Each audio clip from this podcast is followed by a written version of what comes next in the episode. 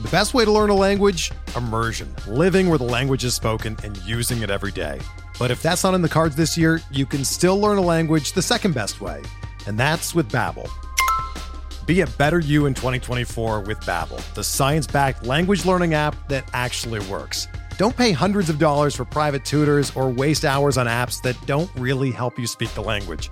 Babbel's quick 10-minute lessons are handcrafted by over 200 language experts and help you start speaking a new language in as little as 3 weeks.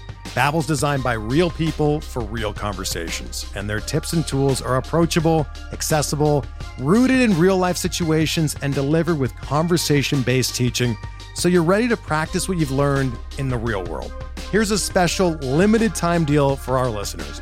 Right now, get up to 60% off your Babbel subscription at babbel.com slash bluewire. That's 60% off at babbel.com slash bluewire, spelled B-A-B-B-E-L dot com slash bluewire. Rules and restrictions apply.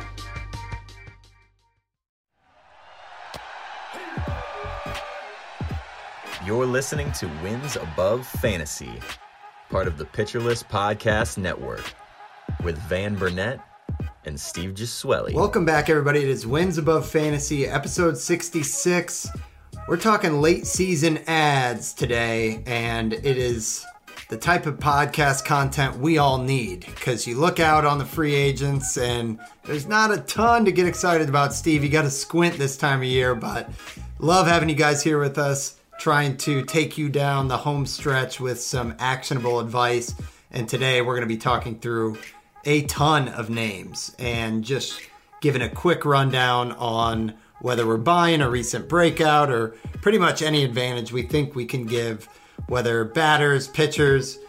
Steve, I feel like we need any advantage at all. As I'm in a food coma, you're in uh, the throes of fatherhood. Uh, but it's going to be a fun show, man. I'm looking forward to it. How's it going over there? It's good, man. Uh, yeah, we were just saying let's save it for the show, but uh, I don't know why I feel more fatigued with fantasy baseball uh, now than I do like right before the All Star break or even even right after it. You kind of get a, a, jolt of momentum from missing those games that week, but uh, after this, it's like it, it's a drag, man. I was talking to King Hippo in the Discord. He just posted the other day. He's like, "Is anyone like completely drained out from fantasy baseball?" It's like, yeah. Uh, especially me, who's like a, a, serial box score checker. You know, I check uh-huh. basically every at bat for most of my teams and know what's going on in every game all day long. It, it's it's a grind, uh, and now is when it's starting to hit you. Um, but I, I, guess with that, there, there's some things to take advantage of, right? We always talk about how if you stick with it, like fantasy football is coming up, and you know teams are, you know, out of it in, head-to-head and roto leagues, so there, there's some advantages to be had. So um, while it's not like the early season breakouts or anything like that that you can jump on, and guys like the Cedric Mullins of last year, but there's like the I don't know, uh, Tommy Edman from 2019, right? That that comes along in August, you know. Oh, for uh, sure. Things yeah. like that. So um, there's still there's still there's still value on your wire, right? Like I feel like at this point, like it's such a drain. Like you wake up, you look your waiver wire, it's the same guys. You don't want to add anyone, and it's like, what is this crap? Uh, oh, sorry, Nick. Uh, excuse my language there, but what is this poop? Um, and uh, you know, there, there's seemingly nothing there, but there, there's some diamond, diamonds in the rough. And some performances go easily overlooked because it is so far into the season. You know, we're almost two thirds of the way done, basically. Yeah, and it, it, it depends on format a little bit, but I think at least in my home league, Steve, because we try to move up the playoffs to where it's not, you know, uh, all the the expanded rosters and people getting shut down for playoffs and everything. So we have like three and a half, four weeks left. But on the other hand, we just had All Star break. So like when we're doing off season articles and talking about, you know, Jorge Soler starting in July 13th, completely turned it around and stuff like that's only like eight games ago or 10 games ago. So like I think there's still plenty of room, albeit, yeah, I mean, in terms of games played, we're a little bit deeper this year into the All Star break. But I think there's some of these names here that you wouldn't be too surprised next year if everyone was like, "Oh, they really turned it on in the second half," and you know that's what we're trying to get out in front of, right? Yeah, exactly. Um, uh, yeah, I know my home league does some things where like the finals and quarterfinals are, are two week long, two weeks long, so that shortens the season there. Uh, we try to miss that last week. I think it's uh, just so that you're not getting all those games where nobody's playing and things like that. Uh, I think it's a little different this year that like the season ends on like a Monday or Tuesday, so like you kind of can just skip that Monday and Tuesday and hopefully not get too many of those games if you go up to that Sunday. But Mm-hmm. still, uh, it gets real late, real early in fantasy baseball. So Yeah, well uh, we're we're to it. This is our last July show, so. Uh, believe it or not, we're we're in the final two months uh, of of baseball season, essentially. The grind is on, and thank you guys for joining. As always, you can follow us on Twitter at Wins Above Pod. I'm at Van underscore verified, and Steve is at Stav8818. You guys feel free this time of year. Any anything you want on the show, feel free to email us winsabovefantasy at gmail.com. Happy to bring any of your personal circumstances on the show and talk through some advice. But yeah, Steve, we're we're talking late season ads, and we talked about kind of the the preface of this show is just how thin it seems like it's getting out there, and it's like you know you you read articles or you listen around the industry, and like it's kind of universal consent that well, yeah, if you want to add this guy, go ahead, but it, it's kind of getting toward that desperation part of the season. I think we still have to do our diligence on if they're making any adjustments, if we're seeing plate discipline improvements, thing, things of that nature. But for the most part, you probably are seeing guys on the wire that at one point you've rostered already this season, and other people have as well. So we've got uh, a lot of names, and because of the nature of this kind of being lightning in the bottle a little bit, we have a lot more names than usual, and we probably won't go quite as deep. But with that said, let's jump in and start with the hitters. And I paired a couple Phillies here, Steve, and maybe starting with the one who's who's rostered by more managers. It's Alec Bohm, who is 35% rostered in Yahoo leagues. And Bohm is kind of a post type sleeper a little bit. A lot of people were excited about the hit tool when he came up. He never really put the, the power with it, and then the hit tool itself wasn't as reliable. So I think the industry really kind of fell off Bohm and has been slow to buy the success he's had this season. Now, it might be a little hollow batting average, the season line 290, just six homers, one steal. 45 runs is not bad, 37 RBI, and a 723 OPS. But the past month, Bohm has just been on fire. Uh, going into today, he had been hitting 415 over the past 30 days with a 1012 OPS and two of those six homers. So again, not quite as sweet on like a five by five league because he's not getting you kind of the power speed. But I believe he had a big day today as well. I think he went two for four with uh, I think I want to say a couple RBIs, single double. So any interest on Alec Bohm, Steve? Uh, third is always kind of a scarce position. What are your thoughts here? Are you buying it? Are you streaming it? What, are you thinking with Bohm? Yeah, it just seems like there's a lot of growing pains going on, and he's trying to figure it out and and, and trying to put it all together. And I, I guess it has me mildly intrigued, right? Like, there's a lot of good signs. Like he's cut down the K rate this year; it's under 20 percent. He's also cut down his ground ball rate. It was at 53 percent last year; it's down to 45 percent. So we'd love to see that. He's trading that for for fly balls and line drives, but you know, with that, uh, the hard hit percentage is down uh, from about 40% uh, last year, 38% last year to, to just 30%. So, you know, it seems like he's making more contact, but that contact isn't as good. So it, it seems like if he could like pair last year's, you know, um, power skills where he was hitting the ball harder um, with the plate discipline gains from this year and the better ground ball rate and fly ball and line drive rate, then there could be a breakout. So it's like he's kind of piecing it all together. Right now, you're getting that good average, and maybe he's tapping into it a little bit. Well, like you said, this month he's got two home runs, uh, an OPS over over a thousand. Um, but you know, I, I, I, it's still just two home runs because the Right. the, the, the, the the actual hard hit percentage he's not you know barreling up the ball like we would hope. Um, but that really gives me hope for Bohm as a sleeper for 2023.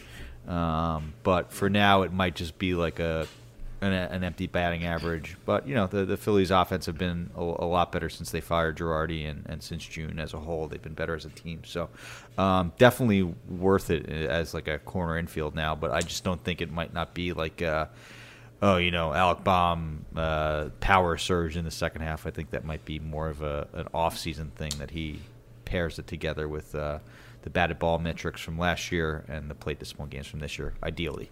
Yeah, spot on. Last year he ended the, the season in August. He had a 10% barrel rate.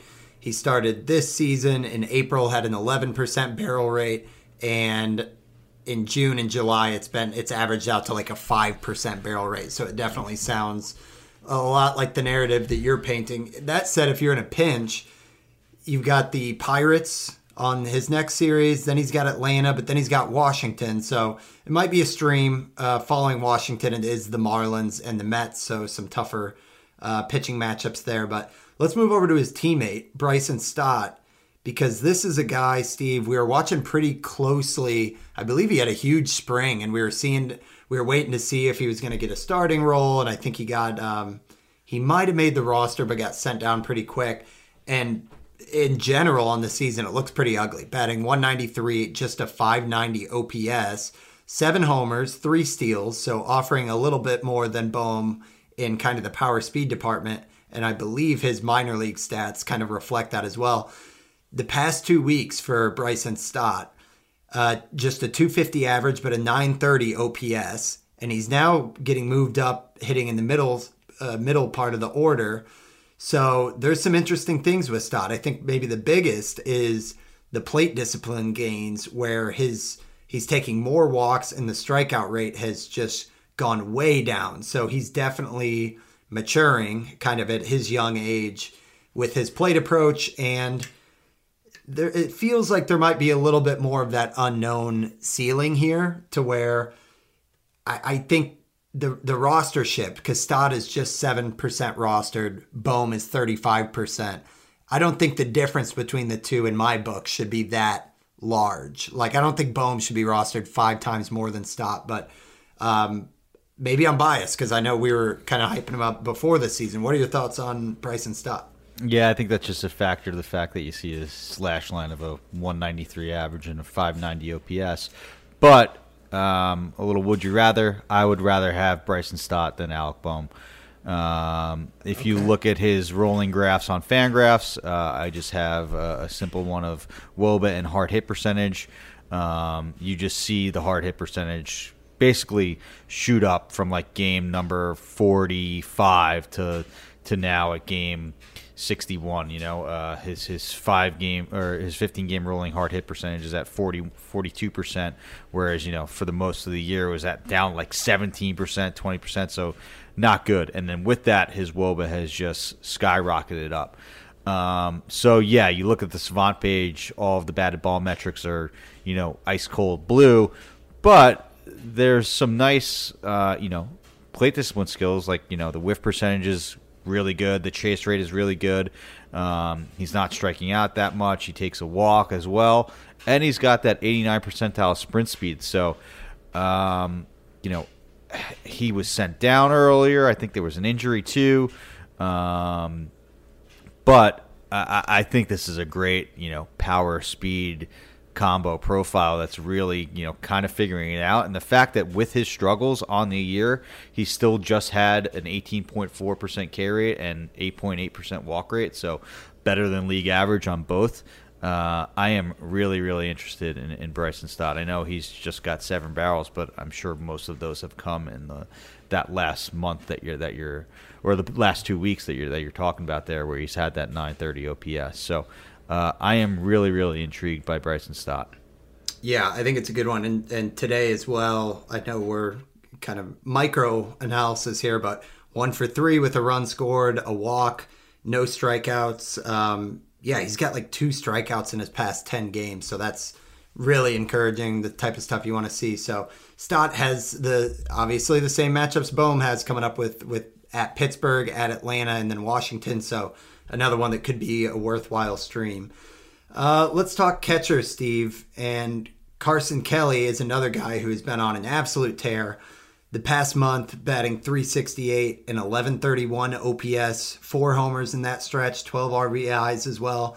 And now he's been leading off against lefties, which is really interesting considering he's a catcher and his season batting average is 218, which is really low. But Carson Kelly is another one who's kind of a, a post hype sleeper. I know there was a, a, ton of buzz with the Cardinals, um, and and now it seems like they're they're giving him the run, and he's making the most of it. So, what are your thoughts on Carson Kelly here? You're kind of the master of the catcher carousel, so curious on on your take on this one. Yeah, uh, there was a time where, where Kelly he's he's had flashes like this, right? Like I think it was in 2019. He was like one of the better catchers for stretch, and I think he got he got hurt.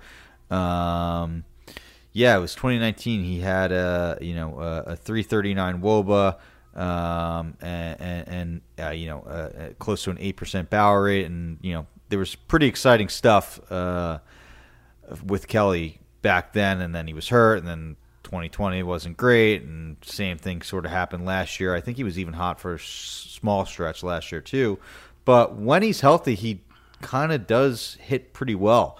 Um, and it's funny this and the, the next question we're talking about. I was actually you know just looking at hitters in my in my home league and sorted by like the last 30 and went by the Fantrax scoring and who were the two best hitters it was Carson Kelly and the next guy that we'll talk about as a little little teaser there so um, yeah I, am absolutely thinking about it um, I, have debated adding Kelly and the next guy for William Contreras in my home league uh, just because Contreras doesn't um, play that mm-hmm. often uh, and it's kind of cooled off and he's kind of the opposite of Bryson Stott, where he had that really, really good stretch and, and had a you know has an OPS so you know well over 800, but it's being carried by his like April and May. So I think it might be time to, to add one of these two uh, for me coming up soon. But I really like Kelly. It seems like uh, you know when he's in there, uh, he he hits and and and is is is a good hitter. You know he doesn't kill you with strikeouts uh,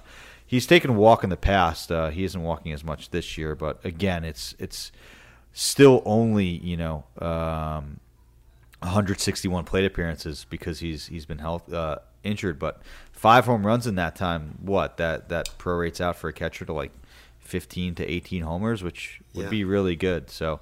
Uh, I, I, like Kelly a lot and think uh, he's worth a ride on the, the catcher carousel if you're riding it like I am. Yeah, he had uh, he had those 18 homers in the 2019, 2019 season yeah. you're talking about. Yeah, and and uh, really the biggest difference is all of his seasons leading up to that 2019 season. Pretty much his time with the Cardinals, he was around like a 60% ground ball rate.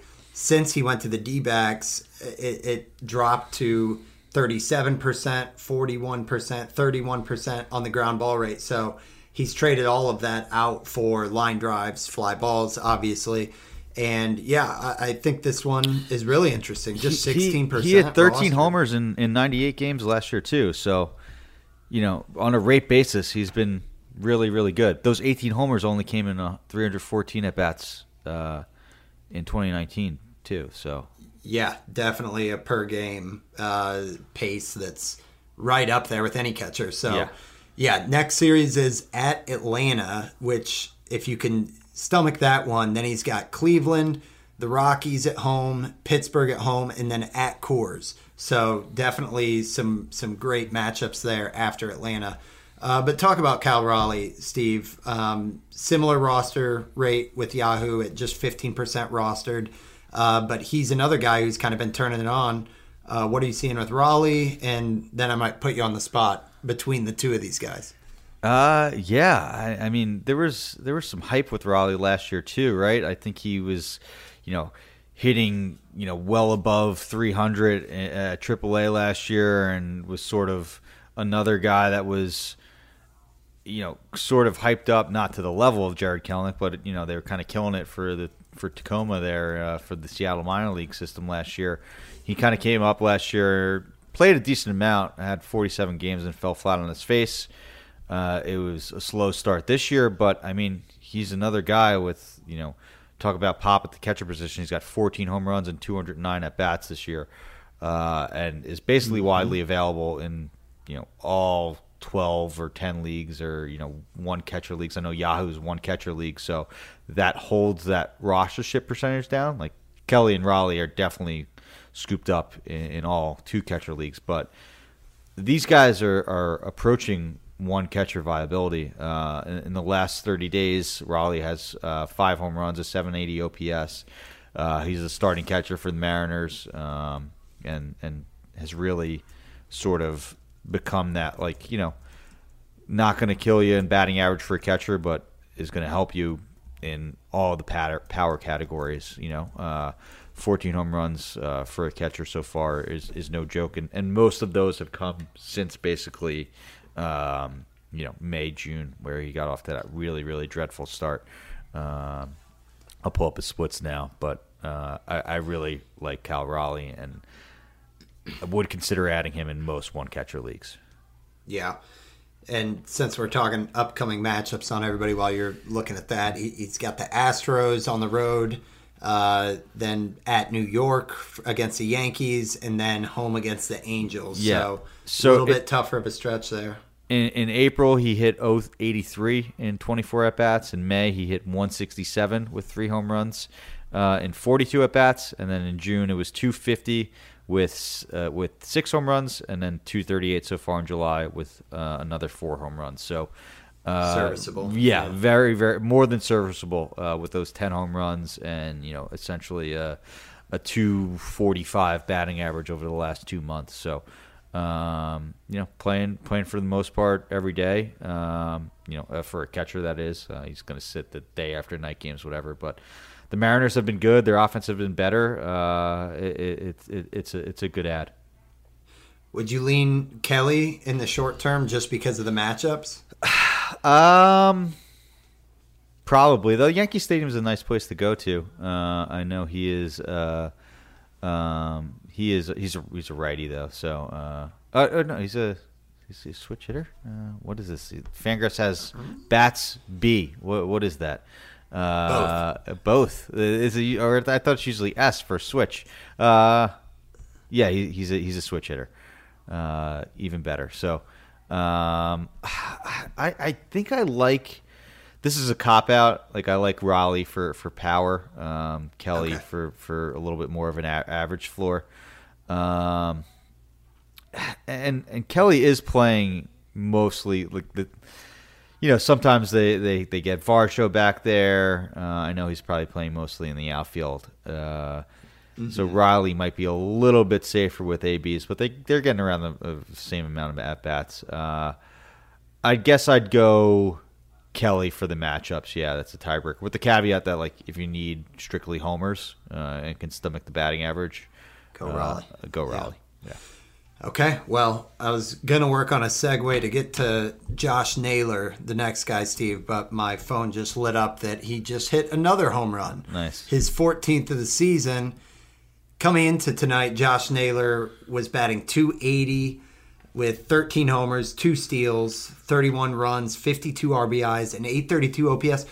We've talked about Naylor a lot, Steve, and just how good the plate discipline has been it's just surprising to me that still just 53% rostered on Yahoo. I know the Guardians aren't a great offense, but he's right there batting like third or fourth in the order. And he's red hot right now. Um, four multi hit games in his last six. I, I mean, to me, it just seems like this is a no brainer, especially in like a points league. But um, I, am in on Josh Naylor. I know it's uh, probably deeper leagues because of that 53% roster rate there. But what what are your thoughts on Naylor? And do you see this as a guy who deserves a little bit more respect and attention next year in the draft rooms? Yeah, absolutely, and I think it's kind of gone under the radar. Uh, he was on the IL for a oh, bit, yeah. right? There were there yeah, was two like separate stints, games. I think. Yeah. yeah. So had that not happened, like you know, he'd probably be closer to like 20 home runs with you know this it's 830 OPS. Like uh, there, there's really not much to like. You know, uh, not not to like. He's got under a 16% strikeout rate. He takes a walk at seven percent, um, and all the batted ball metrics are, are, are you know essentially like the 65th percentile or better. Um, barrels up the ball well, doesn't swing and miss that much. Um, it, this is this is a really really good under the radar play um, for next year because I just think that the counting stats might not be there. Who knows? Uh, maybe there's another 13 home runs and he gets close to 30 uh, over the next two months, and and we're talking about Naylor as like a top 150 pick, but um, he's quietly put together a, a, really really good season with the the underlying metrics to back it up. Uh, a 9.2 barrel uh, rate is is no joke. Yeah. Yeah, kind of a Statcast darling, and he's only just 25. He was a first round first rounder, yeah, back in back in 2015. So, yeah, I think it's time we kind of uh, pay closer attention to Naylor and his 16% K rate is is fantastic. So, I'm with you. All systems go there. Upcoming games for Naylor. He does have uh, road matchups against the Rays, and then the Diamondbacks, the Astros, and then on the road against the Tigers. So some good, some bad there. Speaking of Tigers, let's go to Jeimer Candelario, just 7% rostered on Yahoo, but I promise that's climbing as we speak because Candelario has been on fire. He had uh, coming into tonight, I guess on what, Tuesday and Monday, I want to say, three homers in his yeah. past two games. And I believe Candelario did some damage as well today. Let me check real quick. Great radio. Three for four with two singles, a double, and two RBIs. So Candelario's hot, and he had a really good second half last year. The season line's not really looking pretty with just a 207 batting average. He does have 10 home runs, um, but the past month, a 910 OPS. I think Candelario is pretty interesting, Steve. He just got uh, grabbed in my home league, and I was kind of bummed about it because I had Stanton go on the IL. Um, is this you know, it's hard to get too excited about Candelario because he's always kind of that revolving waiver wire guy mm-hmm. who's been on nine teams roster at some point in the season in your league. But what are you thinking? Is this at least a uh, ride the wave until he cools off, or what are your thoughts? Yeah, I think I think it's a ride the wave. I just don't know how much longer that's going to be. Uh, I know a lot of people liked Candelario as a sleeper last year or heading into this year in draft season. I know Grey at Razzball wrote up a sleeper post on him, and there was there was a good amount of reason. You know that that second half was impressive, and there were some good uh, underlying metrics. You know the max exit velocity was good. Um, the XBA backed up. You know that that uh, you know 280s average that he had, and had close to an 800 OPS um, last year or sorry, he hit 270 last year, but still, that's that's really good, especially in, in, in, this run environment. Coming off a year in 2020 where he hit close to 300 uh, with an 872 OPS, so um, you know I, I, understand why there was, was some hype. Um, who knows? Maybe he might be sort of the second half player. You know that 2020 was technically in, in the second half, so uh, that there could be something to that there for some soft analysis, but. Um, he's been good, you know. Uh, has shown that he can go on runs that are more extended than this than this week, but I, am sort of turned off by the fact that the first half was so so bad. You know, none of the underlying metrics were were were that good, uh, except for the barrel percentage that was in the 70th percentile. He's got a a 10.4 percent barrel rate, so there I am, uh, you know, making myself disagree with what with what I think that's. Uh, something something to look to. So over the last three years, it's been ten point three percent, nine percent, and ten point four percent. Um, and it's not like the K rate has, has skyrocketed or anything like that. So uh, yeah, who knows? A, there could be a there could be a run here. Uh, I, I, I like it the more I look into it. Yeah, it's kind of a bit of a head scratcher because you look at like you know his plate discipline is is good enough for being kind of like a bigger power guy but it, it, you know, I think it's probably the hard hit rate isn't very high, despite yeah. the, like when you see ten percent barrel rate, it's surprising to see like on Savant like a thirty six percent hard hit, and then you know, even the the ground balls at like 41% is not terrible. It just he he must just have a lot of kind of you know loud outs and warning track power and stuff like that. But yeah, last year it was impressive in the second half, 11 homers and like an 880 OPS. So if he can replicate something like that, he's only 28 years old. There's two things that might have been going against him in the first half. One, Detroit is like the worst place to hit for for in, in baseball. Cold weather and everything. And cold just in weather. general, yeah. And two, the the deadened balls might have hurt a guy like Candelario that's kind of got fringe power and needs to get the most out of his barrels. And if those barrels are losing 10 to 15 feet and maybe 20 feet in in the colder weather when the humidor is working against him, um, this might be the exact type of player that that it hurts. But now that it's warm and you know there's rumors of the juice balls being back and things like that. Um, maybe this this could this could help Candelario go on, go on a run here. We'll talk about some more hot hitters in a second. But first, we're going to take a real quick ad break and we'll be right back. Hey, Alex Fast here, and thanks for listening to this podcast on the Pitcher List Podcast Network. If you're a fan, consider supporting all of us by getting a PL Plus subscription, where you're going to get an ad free website and get access to our Discord, where you can talk to all of our podcast hosts and staff. Plus, you can hang out with our incredible Pitcher List community. It's basically a baseball sanctuary year round for as low as $8 a month. You can sign up at pitcherlist.com backslash plus, and you're going to get your first month free with promo code podcast. Also, don't forget to check out everything else we do as well from YouTube videos, live streams, newsletters, off-season articles, TikToks, breakdowns, over 15 baseball podcasts on our network. We can't stop talking about baseball even during the off-season. So sign up for PL Plus today at pitcherlist.com backslash plus and use promo code podcast to get your first month free. All right. Thanks for listening. Let's get back to the show. All right, so Steve, you're gonna like these next two here because they've got the Steve Giswelli stamp of approval. Steven Kwan, man, it's been a roller coaster as someone who's rostered him all year. 36% rostered in Yahoo, and he is on the rise. Kwan, don't look now, Steve. Batting 295 on the season. Sure, just two home runs, seven steals, I think is you know more than you would uh, hope for at this stage of the season from where we're at preseason. Great runs, uh, not as great on RBIs with 46 runs, 27 RBIs, and you're not really counting on Kwan for an OPS, but it's 750 on the season. Past two weeks, Kwan is hitting 356 with an 872 OPS, mainly because he's just going nuts every with all these multi-hit games, eight game hitting streak back to batting leadoff. Uh, your thoughts on Steven Kwan? Is he a must add if you're in a points league or if you're looking for batting average help?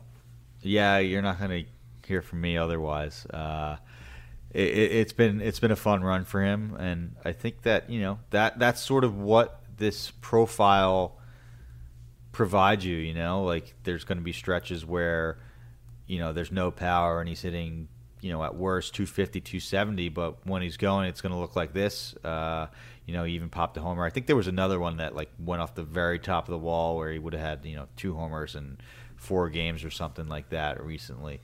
Um, but you know it, it, it's it's really going to help you in batting average you know. The 295 on, on the season is is no joke. Uh, I, I was hoping, and you know, my preseason bowl prediction would be like, you know, he would have had, you know, six or seven homers at this point. Uh, the steal is kind of in line with with what what I was hoping for, but you know, no one really saw how dead this ball was going to be, and you know, uh, a guy that, that that is a you know a slap hitter like Kwan isn't going to you know come close to even 15 home runs, which was you know the pie in the sky uh, wish casting uh, dream I had for Kwan there. But that being said, like there's no reason why he shouldn't be on, on most teams with, with the that average that he's going to provide you uh, and, and the runs that'll come along with it. And he's been definitely a, a, nice surprise in steals and has had a few recently. I think there was like a point in, in May where he really only had like one stolen base. Uh,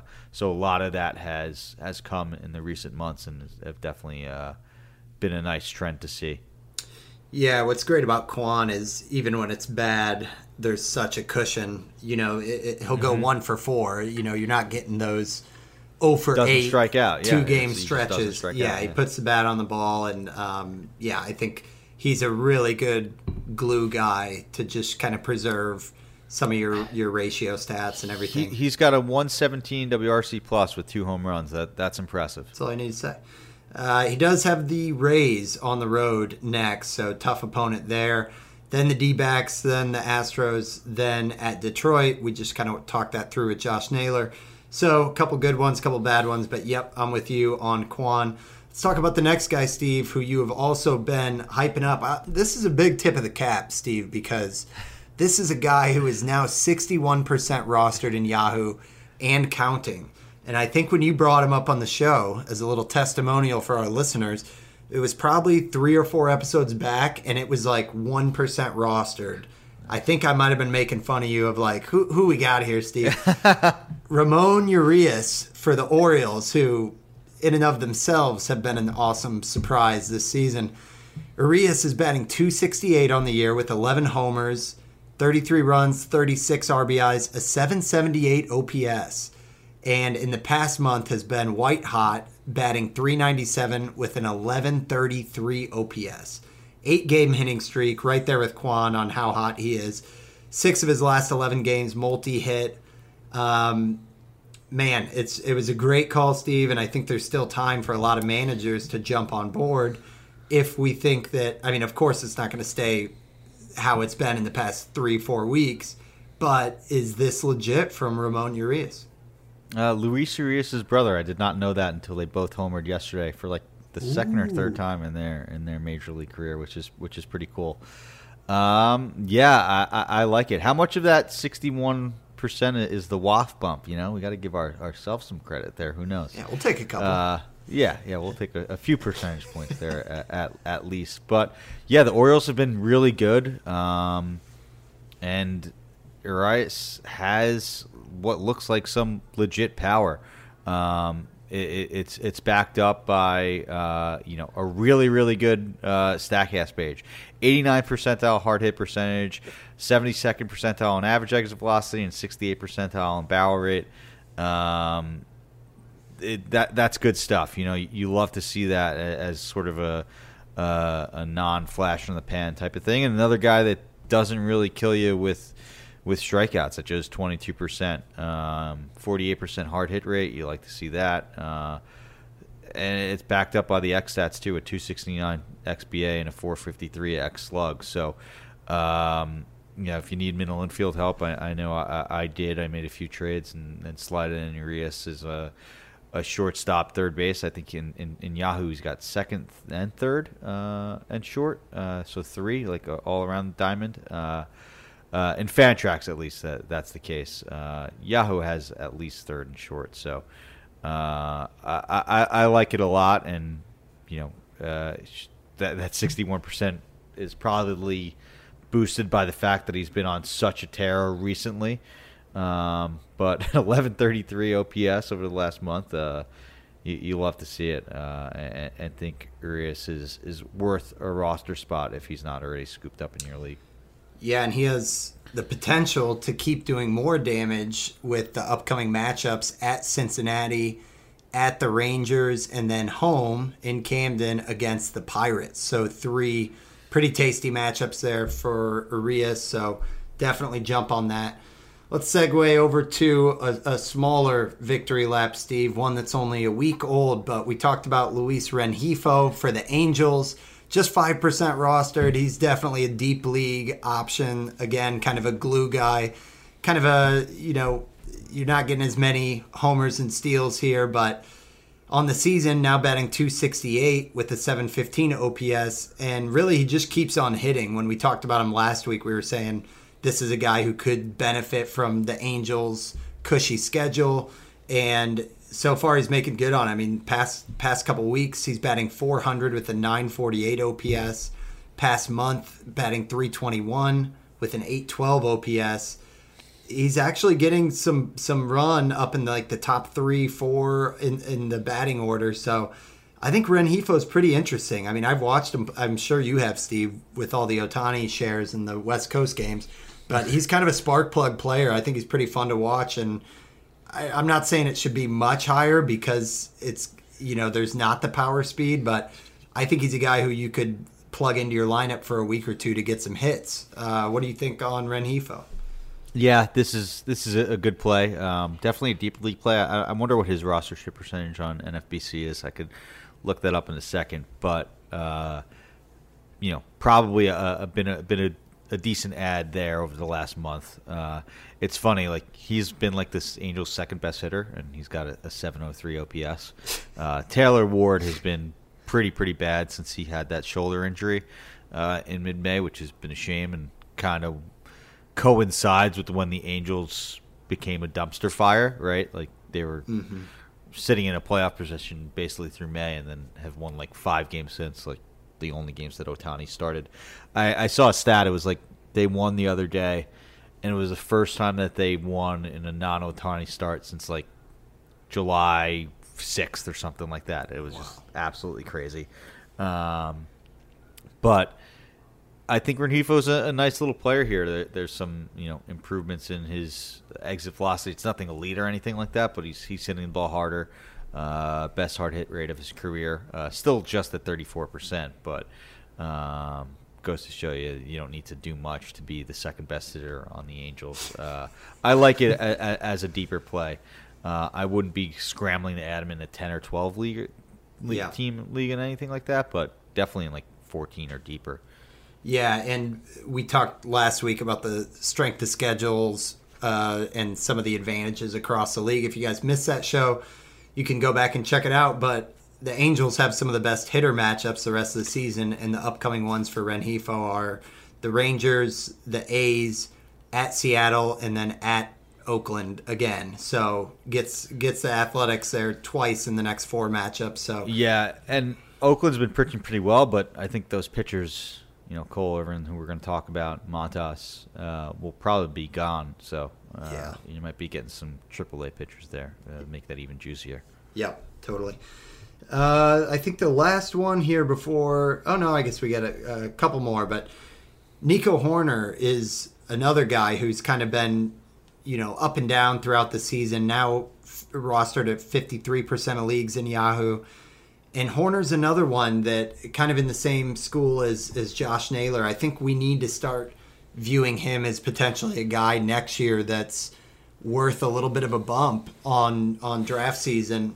His season line so far is 306, six homers, 10 steals, kind of in that Steven Kwan line that you were mm-hmm. talking about, Steve, and a 780 OPS on the season.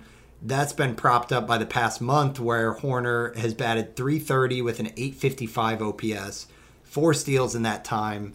Uh, he's batting fifth most games. He'll probably move up the order even more, assuming the Cubs sell before the, the deadline, whether that's Happ or Contreras or whatever it is. But Nico Hoerner is pretty interesting. I think, um, you know, again, this is probably a guy who's rostered in most like 15 team leagues. But even in shallow leagues, I think this is a, a good option to get you another handful of steals the rest of the season and really help with average. Yeah, I, I sort of throw threw it away and didn't really pay attention just because the barrel rate's so bad, the hard hit rate isn't great, and I, I think we've talked about that too. Like that's like, you know, you fall victim and miss a, a player who might not barrel up the ball or you know have the elite exit velocity, but is still a, a good player, and that's exactly what I think Nico Hoerner is. Um, he definitely gets the most out of it. Like to have the six home runs with just three barrels is is mm-hmm. uh, it, with just eight barrels is uh, is is just per, is is impressive. But you know that that's fine there. Like right, like he's going to end up with uh, probably a ten at 18 steal season. Like that's really really good. And with a guy that has that kind of batting average skill, like it, it's it's Steven Kwan with a little more pop. Like uh, uh, I should be all over this, and, and will be uh, next year. And he's he's coming into his age, you know, 25 seasons, so there might be some a, a little bit of power growth there uh, as he enters his power prime. Um, so uh, I, I, like it a lot. Yeah, he, he's rostered in, in most of the 14 team and under that I, that I'm in. Uh, but if he's out there in shallower leagues, I definitely think he, he's worth a shot. And you know, it, probably will bat like third or something, right? Uh, and and definitely the top third of the order once those guys are uh, are traded out of Chicago. So uh, should be some nice at least lineup placement uh, boost there. Yeah, I think last note is just his his spray charts are almost perfect for someone with his hit tool because he, he really hits to all fields, but the power he does have is dead pull. So it, it, he strikes me as a guy who just you know he's not kind of blindly swinging. It seems like Yeah. he's he's kind of a hitter's hitter. uh, That's how you make the most out of out of eight barrels is you pull the ball right, like and, and, and get the get the most out of them. That's a- Exactly. a great call there. Yeah. Um, all right. Well, these last two are much deeper. I think we can probably pair them together. But if you're looking for some speed, we got Victor Robles, uh, who has really fallen off the face of the earth as a, a fantasy darling. But the season line has has been bad, which is why he's just three percent rostered. Batting 243. He does have 12 steals on the season, just three homers, a 629 OPS. But the past two weeks, Steve, batting 313 with an 813 OPS. He's got three steals during that time frame. I know it's a really small sample size. Leading off the past two games, though, after batting ninth in the order, just curious if there's anything with Robles. And then the last one had to shout out former Peoria Chief Magneuris Sierra, 0% rostered, but the contract was purchased by the Angels. He replaced Jonathan Villar, and he was actually really good in AAA leading up to that with a 295 average, uh, 356 OBP. And yeah, his his uh, first full game with the Angels, he went two for four with two steals, eleven steals last year with the Marlins. So there's a little bit of speed for Sierra. Between Sierra and Robles, does either one of these interest you, or, or are you kind of taking a hard pass on these two? Um, if I needed speed, I would definitely be adding Robles. Uh, not much else. I, I think it just might be a bit of a hot run here. Uh, Victor Robles has to be the award for the worst Statcast page, like in, in the Statcast era. Like it's just always like one percent average exit velocity, one percent hard hit percentage. It's it's crazy. Uh, you know, for a former top prospect, it's just. He It was wa- like literally right, like Wasn't like, everybody was- uh, talking? Yeah, oh yeah, he was. It was like him. the It was like Vlad, and then Victor Robles was like two, right? That was crazy. Totally. And then there was all the Um, debate about like, well, what about when he's bunting or like, Yeah, you know, yeah, is yeah. that killing his uh, X no. stats and all that? He just cannot hit the ball hard, um, consistently at least. But um, sure, uh, it's nice to see the 12 stolen bases because like there was times when he was like this, like where he like wasn't even running, right? Uh, in, in some years past, um, right? Uh, you know, he had eight, he had 12 steals combined. I know that there was a, a shortened season, but a guy with his sort of sprint speed, it, it, it's crazy. After that 28 steal season in 2019, when he had 17 home runs too, oh my God, uh, I, I was victim of that. I, I bought into that for the last two years, and finally this year, uh, gave it up. But you know, last year those eight stolen bases came with six caught stealing too. He's only been caught once this year. Um, so yeah, it, it's a good source of cheap speed. Other than that, uh, not really much interested. Sierra, I think, is a a cool call. It was impressive numbers at AAA. Uh, extremely small sample, uh, but he has a 50% hard hit rate. I think it's only like four batted balls, but still, hey, uh, another guy that might be a, a little bit better at, at hard contact than Victor Robles, who could steal you some bases too. So Yeah, um, probably worth a, worth a flyer in like extremely deep, like only leagues. Yeah, or th- that might be an NFBC one if you're like desperate Yeah. for steals and, and you want to just see where this goes um, with with the Angels and their dump dumpster fire offense. So let's shift over to pitching, Steve. And you talked about how Cole Irvin with the A's has been pitching better, just 35% rostered in Yahoo, and it's looked good over 102 innings, just 70 Ks, but the 308 ERA and a 107 whip. What do you see with Cole Irvin here, especially if he gets moved? This might be someone who's who's kind of getting scooped up more and more if he, he lands on a good good squad. Yeah, I, I streamed him for that start in, in Texas. He was amazing, um, and then dropped him because it was the Astros. But he just absolutely owns the Astros. Uh, the la- he's he's faced them three out of the last four starts. I think he's gone at least five in the third innings and hasn't given up more than two runs versus them. It's Wow. absolutely crazy and, and really impressive. Uh, the last month in July, he's had 27 innings pitched, a 1.67 ERA, 18 strikeouts, and two walks. So he's not going to strike out the world. Uh, you know the the indicators, uh, you know, tell you that. Uh, they all say he should be around a, anywhere from a 4.30 ERA to a 4.57. Uh, although FIP, uh, you know. The, the simplest one uh, gives him a 3.79 uh, to back up that 3.08 ERA. Uh, but sure, you know, if he gets traded, it's probably going to go to a, a worse park context. But I I think could be sort of still still valuable. Um, I am really really regretting uh, that I dropped him in my home league, uh, just because uh, I, I traded away some pitching for some hitting recently, uh, and this could have seemed like it could be a, a nice little under the radar stopgap there. Um, but you know.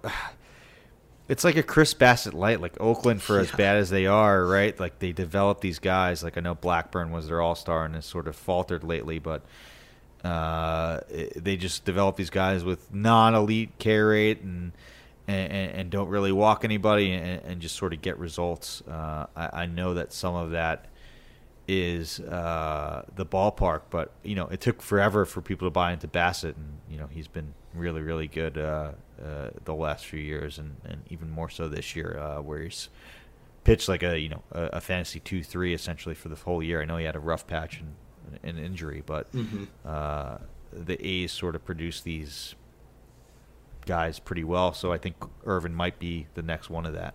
Yeah, I think that's a great comp. And you're right. I mean, two seasons in, people were still like, oh, it's not real with Bassitt, Yeah. right? And then, you know, suddenly this offseason he goes to the Mets and he's getting drafted at like 120 instead of in the 200s and stuff. So, yeah, it'll be really interesting to see if Cole Irvin does get moved.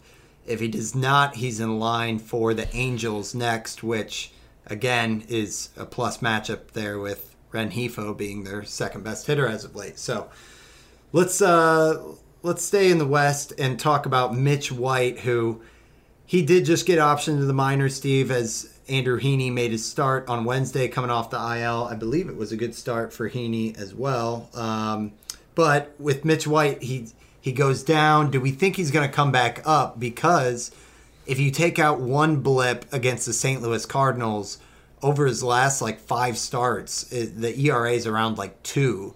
He's not a huge strikeout guy, but he does get a decent amount of, of volume there. He had that uh, no hitter going for a while where he pitched well above 100 pitches in that game. And yeah, 56 innings this season, a 370 ERA. Um, what are your thoughts on Mitch White if he if we hear word that he's back up for whether it's injury or whatever the case? Is this someone you're you're interested in to round out the rotation? Yeah, there was a quote uh, that went around yesterday by a few Dodgers beat reporters. Like there was some speculation that the Dodgers would use him as their new Ross Stripling, and literally Dave Roberts said, "Yeah, he's our new Ross Stripling. We're going to use him like that." So, Stripling, you know, if you remember when he was with the Dodgers, he you were always hoping that he got a start and like he spot started, was a bulk guy, and was really good.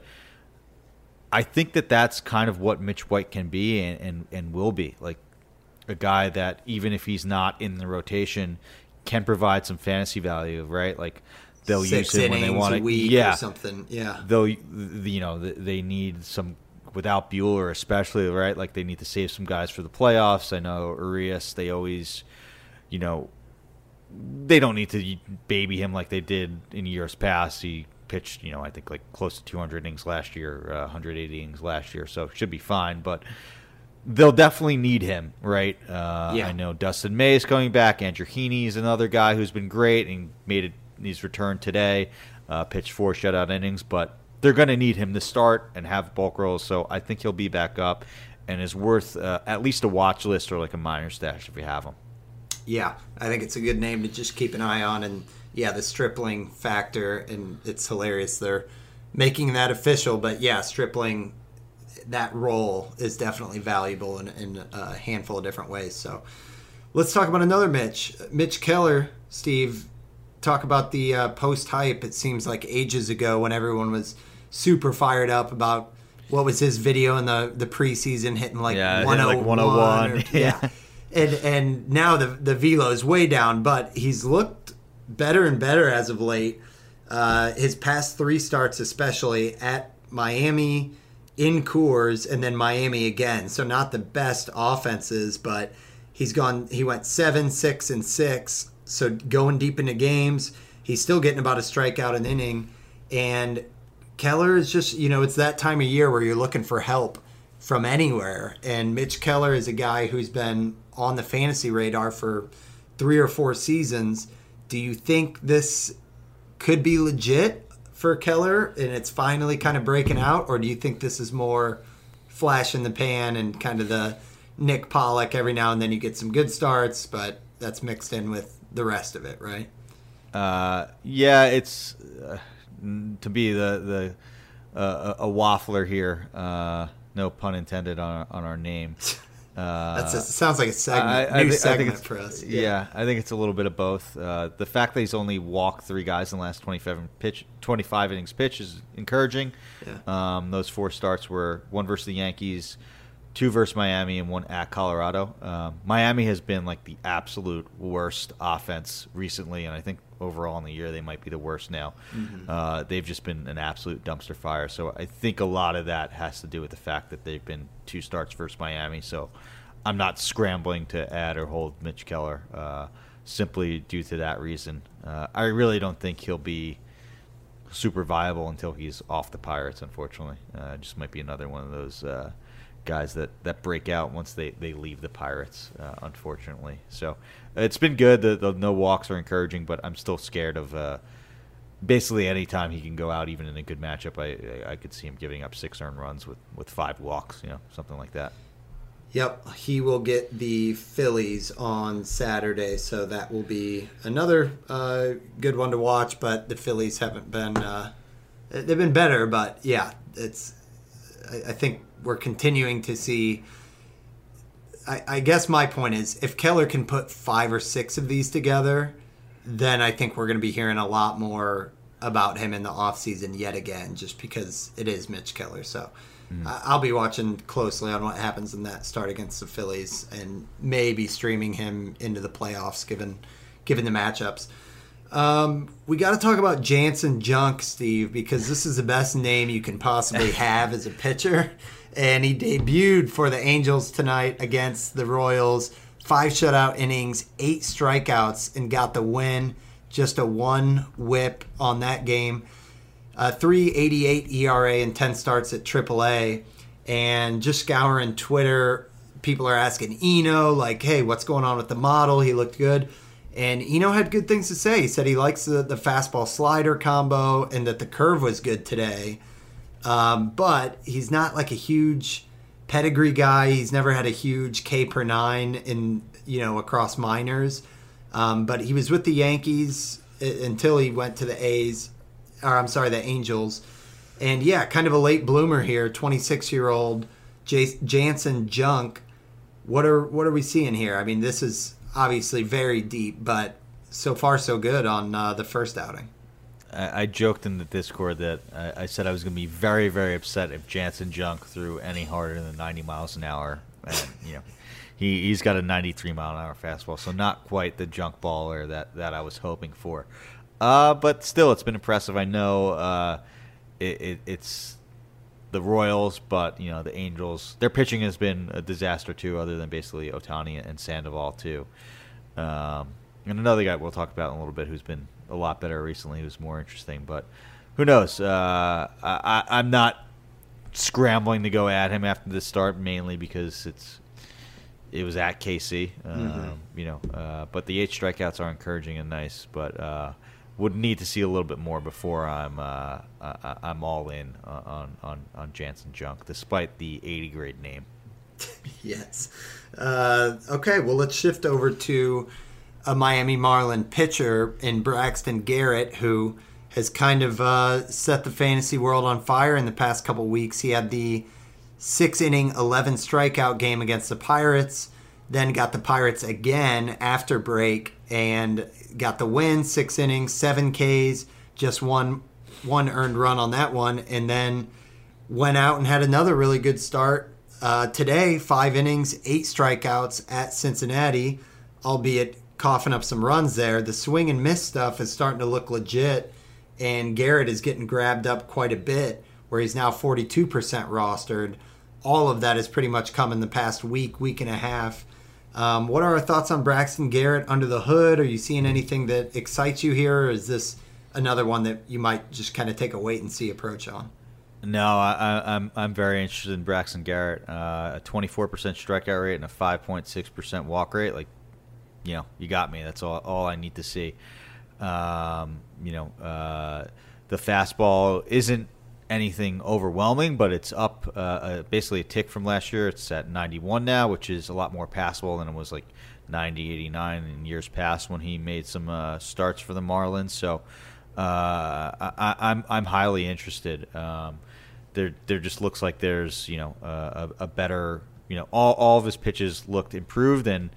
What I like to see the best is that he's throwing a slider now uh, as his primary pitch. That's up to 34 percent uh, last year was at 21%, and you know we love to see sort of things like that to back up a, a jump in K rate. So I am very, very interested uh, in, in, Braxton Garrett, and that slider is allowing just 216 batting average against and has a 40% whiff percentage. So uh, it's a good pitch, uh, and he pairs it with uh, you know a fastball, a sinker, and a, and a, and a, and a you know curve and and change up that he throws for a combined 15% of the time. So um, not like he's just like a, a pure two pitch guy um, with that fastball and slider. He's got a few others that he can go to. So I'm really really interested in Braxton Garrett. Uh, I know he was up to 42% um, in Yahoo. Uh, that was you know he was up 36% uh, in Yahoo uh, because he pitched today as a stream versus the Reds.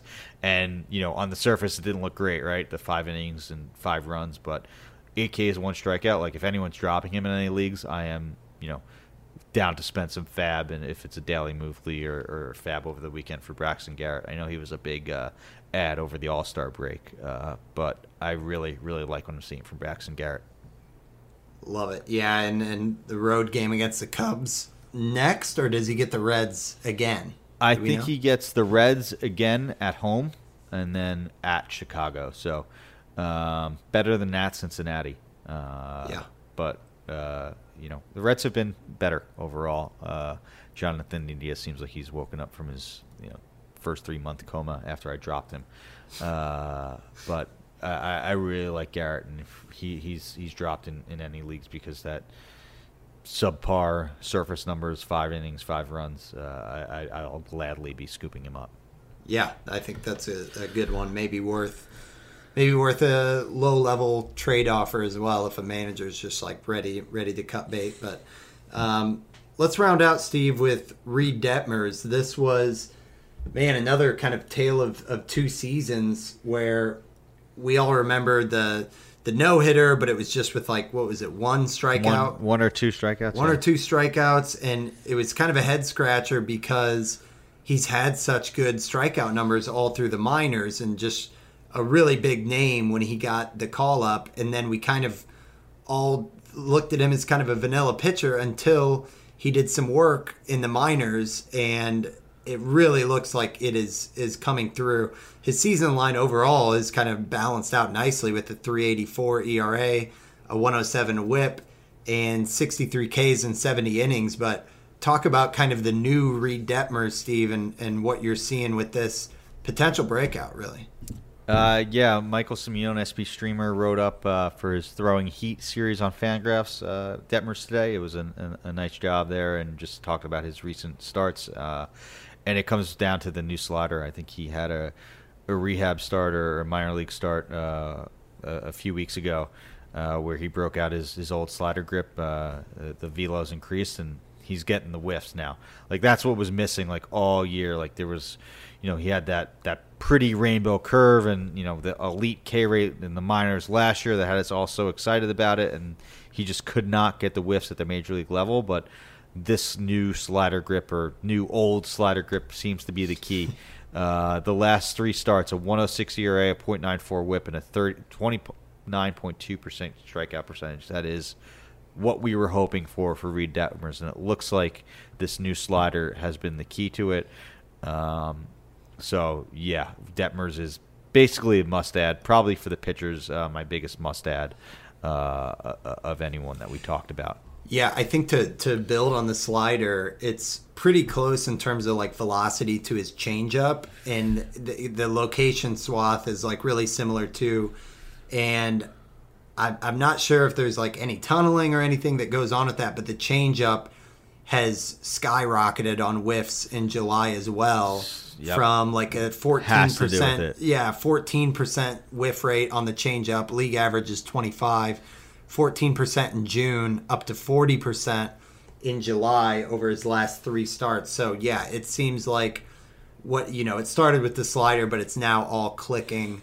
And the fastball velocity is also ticking up from 92.4 in May, 93.2 in June, and 93.6 in July. So, we always talk about the the, those are kind of the the magic numbers for fastballs when you're in between like 91 miles per hour and 93 uh-huh. and once you break through that it can really play up. So that fastball has a 25% whiff rate in July as well which for a fastball is very very good. So yeah I'm with you man. I can't believe just 19% rostered. I think Detmers is is kind of bordering a must add from the you know the pedigree how he started the season, how he's paired it with the swing and miss stuff. I, I think this we kind of saved the best for last here, uh, especially for pitchers.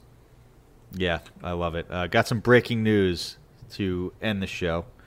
The Yankees have acquired an outfielder. No. A- Andrew Benintendi. No. Oh no, my god, dude! Uh, yeah, I'm sorry to tease you like I, that. I was about but, to say the uh, Cardinals are leading the race right now for Soto. I thought you were gonna Yankee me. Uh, uh, I did. I did you thirty there, but no. Uh, the Benintendi, first, uh, yeah, Benintendi, uh, three for three minor league pitchers, but uh, they they got Andrew Benintendi. I guess that means uh, no more at bats for Joey Gallo, which I'm sure Yankee fans will be more than happy to hear about. Yeah, all the all the tweets out there about like uh, trade predictions and Gal is just DFA next to his. I'm like, oh, we'll see. Uh, Steve, close out. You know, if anyone's with us this long, you know, they're they're they're willing to talk about it. But talk to me. You know, we we love the home leagues. Are you making the playoff push? How's it going there?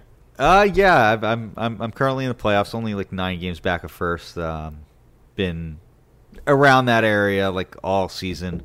Um, but uh, I, I I texted you. I guess I, I made two gigantic trades. One of them was for Juan Soto. So uh, your boy did get traded, just in uh, not in a, a real life league. um, and also took a shot uh, of buying low on Devers since he's on the IL. Um, Those are My- monster yeah. trades, dude. And yeah, Yeah. well well played to you. I mean, Uh, my offense has just been so bad. Uh, I, I, I gave up Machado in the Soto deal. Uh, it was essentially Machado and Luis Garcia plus uh, Oneil Cruz for for Soto, which was a I, I think that's fair value. But you know, uh, I'm basically hoping that Soto gets traded and has a August and September like he did last year, uh, and that Devers. Uh, Injury is not serious. Uh, he hit today, so hopefully it's just a minimum So, stint for him. remind me who you dealt to to acquire Devers. Uh, that was Bell and That's Jordan Montgomery. Josh Bell Uh, and Monty. Yeah. Yeah. So were those were those managers you dealt with lower in the standings, or they were are they like locked yes. up in the yes. okay. The Soto the Soto manager was in last, so like that's why you did like you know. multiple pieces? I would I wouldn't say that was you know Machado is not a quarter. It's not essentially a four quarters for a dollar. Machado's yes. you know close as close to a first rounder, if not a first rounder. Uh, bat I would consider him this year as well. Um, but sort of just banking on on Soto being like uh, hopefully the best fantasy player for the next two months. Which if he gets traded, I think I think he could be. Uh, Yeah. So we'll see. Uh, we'll see Love there. it. Little insight. Yep. I'm I'm hanging around. I'm in I'm in fourth or third place in my home league out of 14th, so in the playoff push. But I don't know, man. I'm starting to get. Uh, it, it, it, it's when when you and I was talking with King Hippo again. Shout out to him on Discord. Like especially when your team is in a slump, like fantasy baseball is absolutely brutal. Oh, dude, Uh, like Ronald it- Acuna, it's man. tough. Like, what's going on? Eight homers. Talk to me. If you're on anybody else's team, you you wouldn't have a, a 755 OPS. But yeah, a lot of these other guys though. And like I said, it's it's this is a great show for me because I got Stanton on the IL, so I'm shopping. So I'm I'm always happy with that. But Yeah, uh, who's your who's your hitter? You're you're thinking of- adding. You know, we got a, a few hours till this show comes out as we're recording it, so you don't need to spoil anything for your league mates. But I honestly I thought Naylor was out there, and I was going to do a little bonus segment on. Oh, and that would've- like, that that would've live, been mine, live yeah. ad, all the stuff, and then an hour before the show started, uh, Candelario got scooped up as well. So I don't know, man. I, I could go. I could go Bryson Stott. Um, the only other guys on this Rengifo is available. no, no Arias. Yeah, he probably got scooped up. Yep, no Arias, and then yeah, I mean Robles and Sierra, but I've I've got steals pretty well covered almost every week, so I'm looking for I'm looking for popping. What killed me is I almost last night I almost said, oh, I'll just slot in Rowdy Tellez because he's my guy and I need a Yeah. fill in, and he had the double dong with six Uh, RBIs. You know what's great? How many how many of Tellez, how much of Tellez's production can be narrowed down to like five games? Yes, it's insane. That's a he's great had tweet, dude. at That'd be least- a great tweet. he's had at least I know his last four home runs essentially have come in two games and they've all been like three homer uh three three run homers so and in between that he essentially does nothing so like that's why he's such a, a frustrating play to, player to roster it's so hard to nail those games you basically just have to hope and sit around for Yeah. for that one game that you get but uh who knows he's gone on extended stretches before like like in the, early in the year where he had uh, a few days with with with some home runs but uh, more recently, it's been a frustrating roster for for uh, for our boy Rowdy. There, I know we talked about him a lot on this show. Well, round me out, Steve, on the, on this because the the kind of the bashers that are available: uh, Joc Pederson, Patrick Wisdom, Isaac Paredes, and Mountcastle, Bellinger. Like, you know, everyone's either cold or. Like Mountcastle, it's it's surprising he's out there, but Yeah, that he's is one for his he's the- one for his past eighteen and five for his last thirty five. Like yeah, it's just he tough to, he to pick that up. strikes out so much that there is, you know, a lot of up and down. Like that's his profile, right? Like remember last year he started off so cold and then got really hot, and same with this year. I think his June was really good, and now his July is is is, is cold, so it's hard to find that upswing. I'm surprised Joc is out there. Uh, his his underlying is good. I know he hasn't been as hot recently, but who knows? Uh, the the Giants are on like a seven game losing streak and you know falling further out of it by the day. So I wonder if like Joc and and Carlos Rodon could be guys that, that go go on the move, and Joc could really benefit from a a better ballpark and, and lineup and and have a run like he did in the beginning of the year. Yep, yep. Well, I'm sure I'll be bugging you offline about this, but Love it. you get some some much needed sleep over there, Steve, and to our viewers, hopefully you guys enjoyed kind of the rapid fire uh, players to add late season episode 66. Always love having you guys on. You guys can follow us on Twitter at WinsAbovePod. I'm at Van underscore verified, and Steve is at Stav8818. Steve, I know it's a grind, man, but uh, July wrapped up. It was a blast as always. Yep. Yep. Playoffs are starting, stretch run starting, uh, making some pushes in like uh, turf and some NFBC leagues, which is nice.